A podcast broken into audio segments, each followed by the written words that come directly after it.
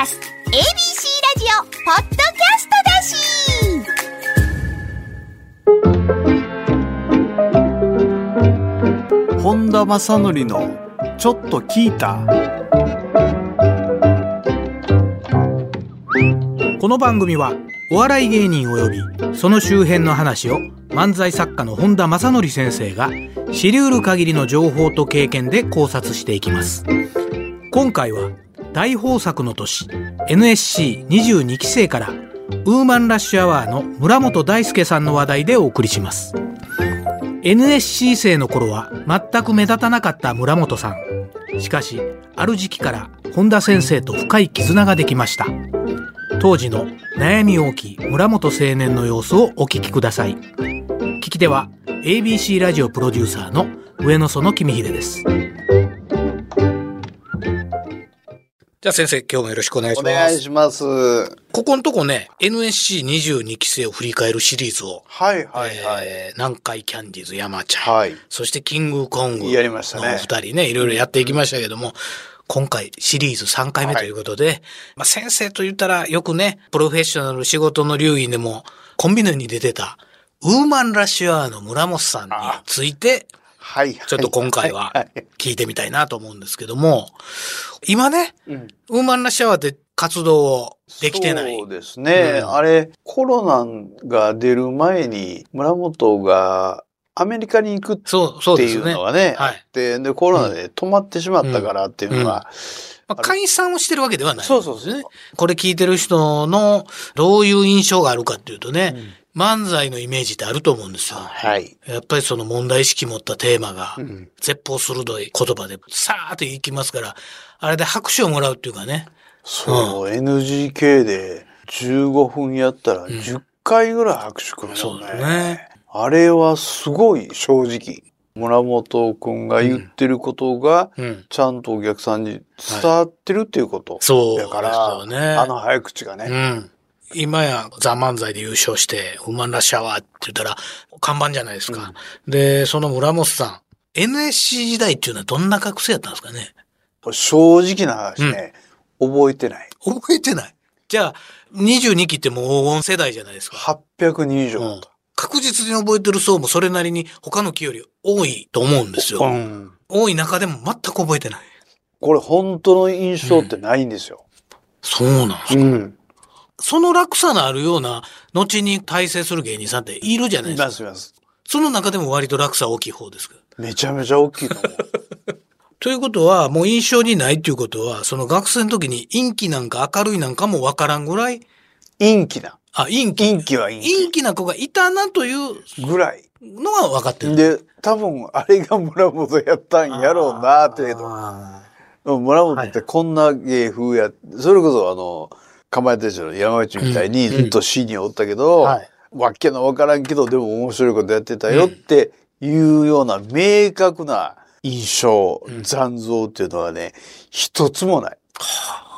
それが エヌエスシー 卒業しました。はい。いろんなものに書かれてますけど、ウーマンラッシュアワーまで行くまでにもうきゅうくみ、じゅっくみとコンビ変えてた。きゅうにん相方を変えて。で、じゅっくみめっていうことですか？じゅっくみめがパラダイス。うん、で、これになってからね、ウーマンになってからね、はいはい、ベース吉本時代やね、うん、彼が エヌエスシー 出てって、うん、はいはい、で、他のことをコンビ組んだり解散したり繰り返してた時に、はいはいはい、ちょうど僕がベース吉本を見出した時あって、うんうん、イベントを見たら、ホンダノートっていうのを書いてたんですよ。はい、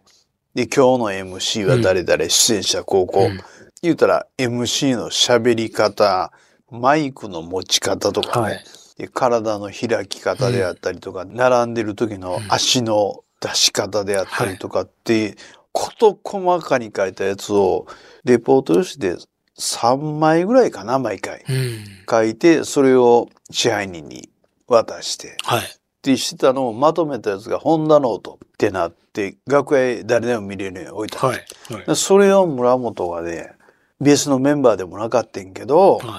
まあまだ下にいてる子なんだけど、うん、たまたまなのか意識したのか入って見たときに、はいはい、そのノートを見つけたんや、うん、で、それを見たときに、うん、こんなに事細かに見てくれる人がいてんねやっていうのを気づいて感激したんですって言われて、うん、ホンダノートっていうのは芸人さんやったら誰でも見れる。誰でも見れる。支配人見せて支配人が閉じてファイルにして楽屋に置いてあるから、いや今回俺のどう思ってんのかなっていうのは自由に閲覧できる。そう自由に閲覧できるっていうようなのを作ってやってて、はいはい、でそれをまだ汗が馬になる前よ、うん、そう見てて、うん、相談すんねやったら本田先生に相談しよう、うん、それでしばらく経って、うん、ウーマンラッシュアワーを結成した時に、うん、もうそこからウーマンになった時はな、多分はね本人がね、パラダイスと組んでいけると思ったんやと思う。やっといける相方を見つけたと本人が思ったんだと。長いな、きゅうくみでしょ。きゅうくみ。それってやっぱり村本さんにちょっと原因があったんですかね。わがまま。わがまま、神経質。自分のやりたいことをやる。ああ、まあでも一定数いますよね、そういうタイプって。でそれをあの相方に求める。はいはいはい。やられへんかったらもう、うん、お前とやってられへんっていう、うん、まあ若い芸人さんで割といますよ、うん、そういう人ね。いると思う、うん、でそれでうまいことその S と M の関係でうまいことできるね。そこがパラダイスはうまいこと受けてくれたんだと思う、うんうん、でパラダイスだったらっていうのでもう有名になったバイトリーダー、うん、あのネタを初めて作ったのをしんすけさんがもう一目見て、うん、すぐ本社の上に、うん、あんなん使わな絶対そうになっていう、えー、そこまでしたんですか、うん、現場の劇場担当者ぐらいじゃないじゃないじゃない。はあ。だからそれこそ辞められた大崎会長とか、はい、今の岡本社長とか、はい、そのレベルに直接新助さんが言いに行かれて、うん、だから次の週から エヌジーケー で参ったよ。それはウーマンラッシュアワーのお二人は分かって出てはったんですかね。あ、あと、あとから。あとから、ね。はいはいはい。で、次の週に、クイズしんすけ君に、うん。あ、そうなりますよね。二人出たよね。なりますよね。はぁ、あ。え、なんで僕らっていう感じだったよ、ね。はぁ、あ、はぁ、あ、はぁ、あ。だからしんすけさんはもう絶対おもろいって。もう絶対おもろい。こんなもう、売れへんかったら、売らんとどうすんねんっていう感じな推しだったんです。はぁ、あ。それでボンボンで出して、で、またウケるやん。うん、はあはあ、実際面白かったし、はい。で、あんなテンポでやってるの誰もおらへんかったし、うん、一気に火がついて大人気になって、うん。当時でもかなり早口でしたよね。早い早い。うん、聞き取れる早口ですけど、うん、どう思いますかって言うたらそこで拍手が来るっていう。うん、はいはいはい。うん。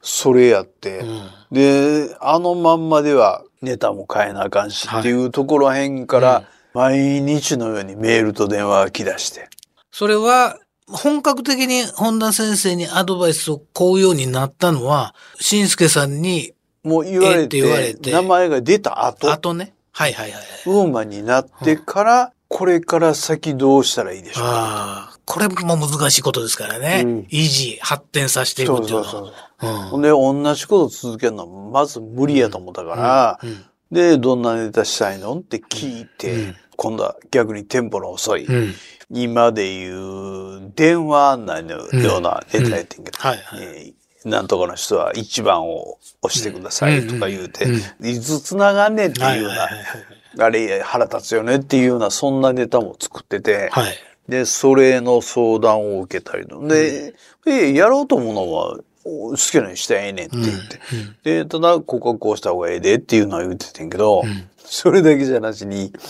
一番悪かったのはね、あれはファイブアップ時代やったかな。これからコーナーがある。コーナーのお題が A ですって、はい、で僕は エムシー に聞かれたら ビーシー を答えたいと思いますけど、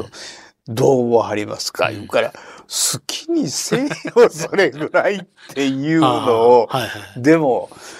そんなこと言わんとって言いながらで、うん、で、こっちも聞いてきてくれんのも嬉しいしもあったし、うん、それは、やっぱり B の方がええんちゃうとかって言うたら、うん、ほんまにそれをやったんで、受けんねんね、それをやったらまた。そしたらまた、受けるから相談に来るし、うん、一番ワロタンは、めちゃイケに出た時に、はい、これはもう収録が終わってからやろ、うん、終わってから、岡村さんへの質問があって、チーフディレクターさんは自分は A を聞こうと思ってたんだけど、うん、B を聞いてくれって言われて、うん、えー、と思ったんだけども、いや、これ、あの、岡村さんこの話は乗ってくるんで、うん、絶対弾みますからって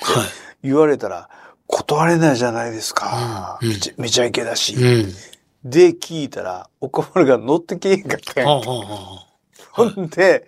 まあ一応コーナーとしては成立してんけど、それが終わってから、ええを聞いたらよかったですって残念がってたから、はい、ああいう時はどうしたらいいんでしょうかって言うから、そんなお前 A 聞かんかいって。え、聞いて、でもあの B 聞けって言われてるんですけど、うん、ほっといてええねん、そんなん。次仕事なくなりませんかって言うから、うん、あのなって。自分は A だと思うけど、絶対 B やってくれやったから、うん、だから B やってくれた。その時には A なんて奥目も出さずに、わかりましたって言うて言って、本番に飛ばして A 言うねん。で、言うて話が盛り上がるか盛り上がるか分からへんけど、やった後で、OK ですって出たら、その B 聞けって言うて C したディレクターのとこへ走っていくねん。頭下げて、すいません、全然違うことが出てしまいました。申し訳ありませんって言うたら怒らへん。あな、そのディレクターも立てることになるし、うんうんうんうん、で、自分ももう、真っ白になってしまって、うん、全然違うこと聞いてしまいました。うん、申し訳ありませんって言ってたら、次あるから。はいはいはい。っ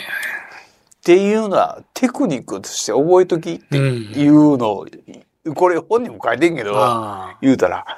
そんなことしていいんですかって言うから、みんなやってるで、言うて。まあ、可愛げ出すね。そうそうそう。一つのね。その人に反抗してますよってな露骨に見せる必要ないから、うんうんうん、喧嘩せんでええねんから、うんうん、いや俺こっちの方が面白いと思うからこっちやるよっていうにはキャリアが足らんし、うん、バリューが足らんねんから、うん、だったら分かりましたって言うて違うことやったらええねん、はいはいはい、分かりました言ってやりたいことやったらええねんっていうのをずっと言ってた、うん、そしたらそれからそうするようになってほんなやっぱそれが面白い本人が思ってることやからそれでどんどん相談が増えてきて、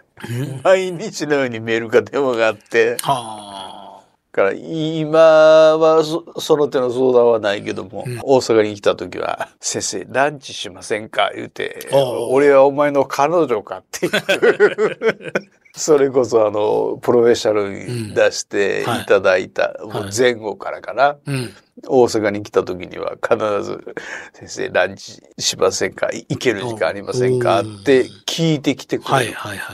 い、で体のことも定期的に体調大丈夫ですかって聞いて心配してくれるし、うんはい、まあ優しい子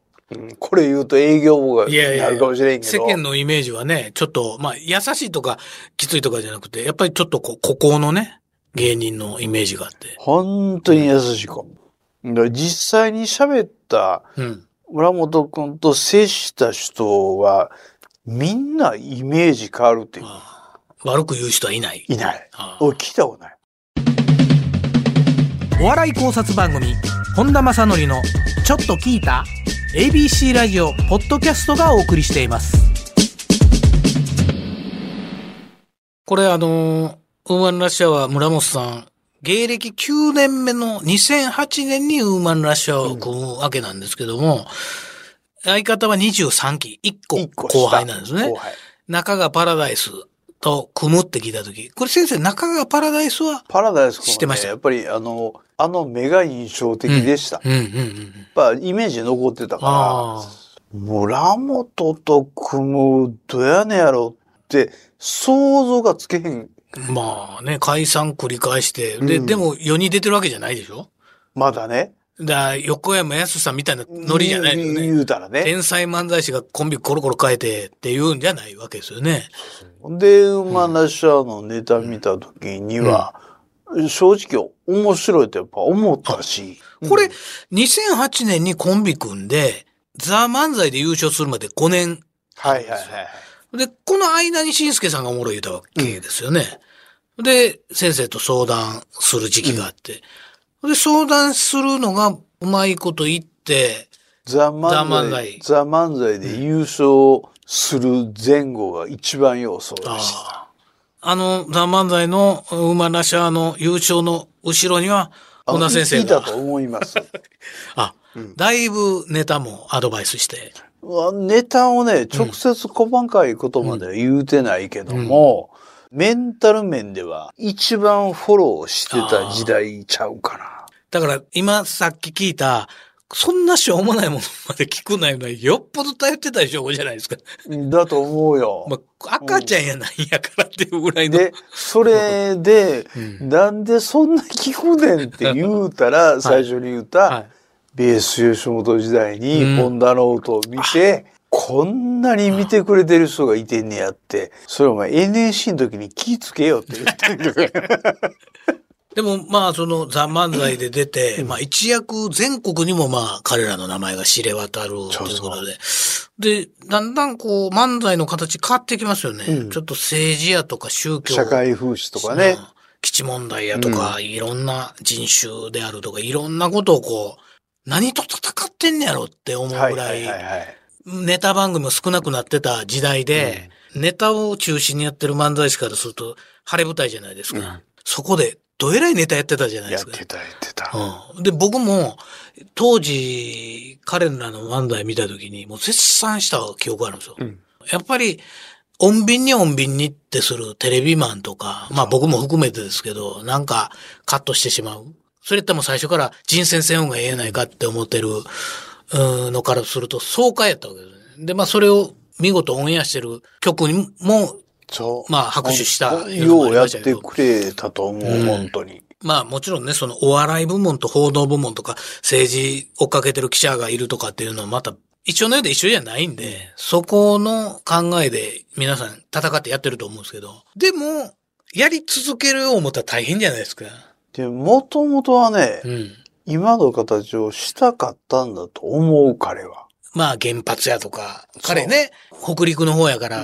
意識を。大井町やからね、もう、もう、それこそ、ど真ん中におったわけやから、そうで、ね、そういうことも経験をしてるし、うんうん、だから、あの電気はどこへ行ったんだとか言うてるのは、あれは本音やから。そうですね。でもなんとなくね、こういうお笑いとそこ絡めるって、まあご法度というか、ちょっとちゃうんちゃうっていう、意見もあったりして、うん、あったあった、うん、あれは漫才ちゃうっていう、うんうんうん、あれは漫才ちゃうって言われてた時にね、うん、これ別にあの僕がすごいっていうことを言いたいんじゃないけど、はい、僕一人だけ、うん、先生あれ漫才じゃないって皆さん言われるんでしょう、どうでしょうかって、いや何も持って出んと喋ってないから漫才やんって、うんうんうん、俺ずっと言ってて、はいはい、じゃ漫才ですよねっていうか、うん、漫才よって言ったら、うん、安心しました。言ってやってた。はいはいはい。だから、ほんまになんかで炎上したりした時もメールで、うんうん、あの、思うことを言うていったら、で、彼自身が差別とか何とかって、うん、マイノリティのことを考える方の子やから、その人たちを差別するような立場の人間じゃないから、うんうん、そっちの方を守ろうたいっていう方のタイプの子やから、うんうん、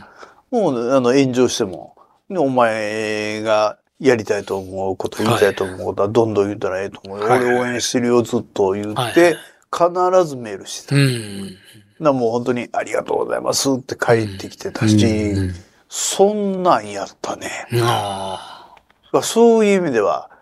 エヌエスシー を出て何年か経ってから一番濃かったと思う。はあ、一番濃い中のトップですかね。やろうね。いろんな教え子いるけど。うん、ああ。いや、僕はね、ウーマンラッシャーの漫才見てて、これほんまに形変えたぼやき漫才やな思ってた。そうそうそうそう。例えば人生航路やったら、巷のもんじゃないですか。そうそう。歌詞いじったり、うん、その人の行動いじったり、有名人いじったりだけど、彼はそのぼやく対象が社会問題であったりとか、そういうものに対してのものがあったんで、この今の時代の流れで言うと、なかなか放送しにくいよねっていう放送マンもいたりとか、うん、結構勇気いるやろなっていう、うんうん、今回特別な特番では流すけどちょっとレギュラーで呼びにくいなとかね、そうそうそうそうそういう形になるんだけど、そこを妥協して形変えるつもりは彼には一切なかった。なかったね、うん、えそんなんするぐらいなら出してもらわなくて結構ですっていうね、そういう感じ、ね、会社としては俺それはあかんやろやったと思うよ、うん、思うけどもやりたいことをやっぱりやらんと後悔するし、うん、で一本持ってるからそこはもう思い切ってやったらええよって言って、で認めてくれへんかったって独演会だなんだって言ったら人来てくれはるし、うん、その人たちに話したら み, みんな喜んでくれはるしって、うん、賛同者はいっぱいいてんねんから、うん、自信持ってやったらええやんって、うん、それしか言うてないわ。そうですね。だから難しいのがテレビで過激なこと言うてるとかネットで炎上してるっていう情報が一般大衆に見えちゃって、はいはい、今先生が言ったようにいろんなとこ行ったら彼の魅力分かってくれて支持者がいっぱいできてるし、うんうん、壁を作らずに例えば独演会終わった後一緒にご飯食べに行ったりとか、そうそうコミュニケーション取るっていうのがすごいうまいっていう情報は大衆には行ってないわけですよね。行ってない行ってない。うん。そしたらなんか変な芸人みたいな扱いにされて、うん、あのー、一人だけ生きがってやってるっていう感じに見てる人のが今でも多いと思う。うん、そうですね。うん、まあそういうね、活動っていうのがどんどんどんどんやっていくと、漫才にしたってテレビ局からこうカットされたり、出演も前ほど声がかからなくなってくるっていうのに嫌気をさして、海外に目が向く。で、うん、昔からスタンダップコメディっていうのは、うんはい、ああいうの政治的なことを発言してっていうのは、ずいぶん前から好きだったみたいで。向いてるっていうか、形的には、うん、そ, うですね、そのまんまやんっていうのもあるし、まあ言葉の壁はね、うん、これはもう頑張らんとしょうがないけど、うん、まあ皮肉な笑いと拍手ってアメリカのスタンダップコメディたくさんあるじゃないですか、うん、向いてるっちゃ向いてますけど、一方で言うと馬なしゃはどうすんのとかね、そう、うん、馬なしゃは馬なしゃで見たいしね、うん、続けてほしいしね、まあソロ活動頑張ってね、うん、まあ、どこのコンビニもあるかもしれないですけどね。うん、コンビ格差的な部分で言うと。だからその辺のところを逆にどうすんの、うん、っていうことまで深くを聞いたことはない、ね、聞いたことはないです。ないねんけど、はいはいはいはい、そこはもうパラダイスとの相方とのことだと思ってるんで、うんはい、直接的に詳しくは聞いたことないけれども、ね、コロナが収まってきて、アメリカに行ける機会が出てきたら、はい、行くんちゃうかな。うんうん。まあそういう意味ではもう今やりたいことを吹き出してる状態ではある。まだまだいっぱいあるんやと思う。ああ。今後その、個人的に先生が村本さんに求めることとかやってほしいこととか気をつけることみたいな。これはね、うん、あの、まあ、ウーマンとしてはどうするのか、もちろんね、うん、パラダイスきっちりちゃんと話をしてっていうのも大前提だけども、はい、やりたいことをやってほしいし、うん、で、当たり前やけど、体があってこそやから、はい、体に気をつけてやな。うん、で、過激なことっていうか、うん、まともなこと言ってることをちゃんと聞いたらいっぱいある、はい、で、はい、そこでそれこそ変な考えを持った人に危害を加えられるようなことがないことを願ってます、うんうん、ああこいつや嫌いなやつやっていうので、うん、怖い人いたはるやん、まあ、まあそうですね、うんうん、そういうことがないことを願ってるな、うんあから本人と喋って嫌いになる僕の知ってる限りだけど、はいはいはい、嫌いになる人いてへんと思う。あの他の当たり前ですけどテレビだけで見てらっしゃる人とは、うん、僕は全く違う印象を持ってる。うんはいはいはいうん、嬉しいよ、うん、ランチ行きましょうって来たら。ああねえ。いや、でも、なんかこれを機会にまた、あの、聞いてる人で、村本さんの見方がこれで変わったとかね。ああ、もうぜひね、うんうん、って思っていただければ、幸いかな。はい。はい、この番組は、エービーシー ラジオ、ポッドキャストがお送りしています。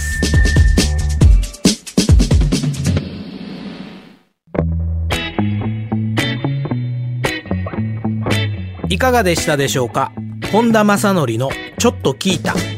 今回のお話はここまでです。次回の配信もお楽しみに。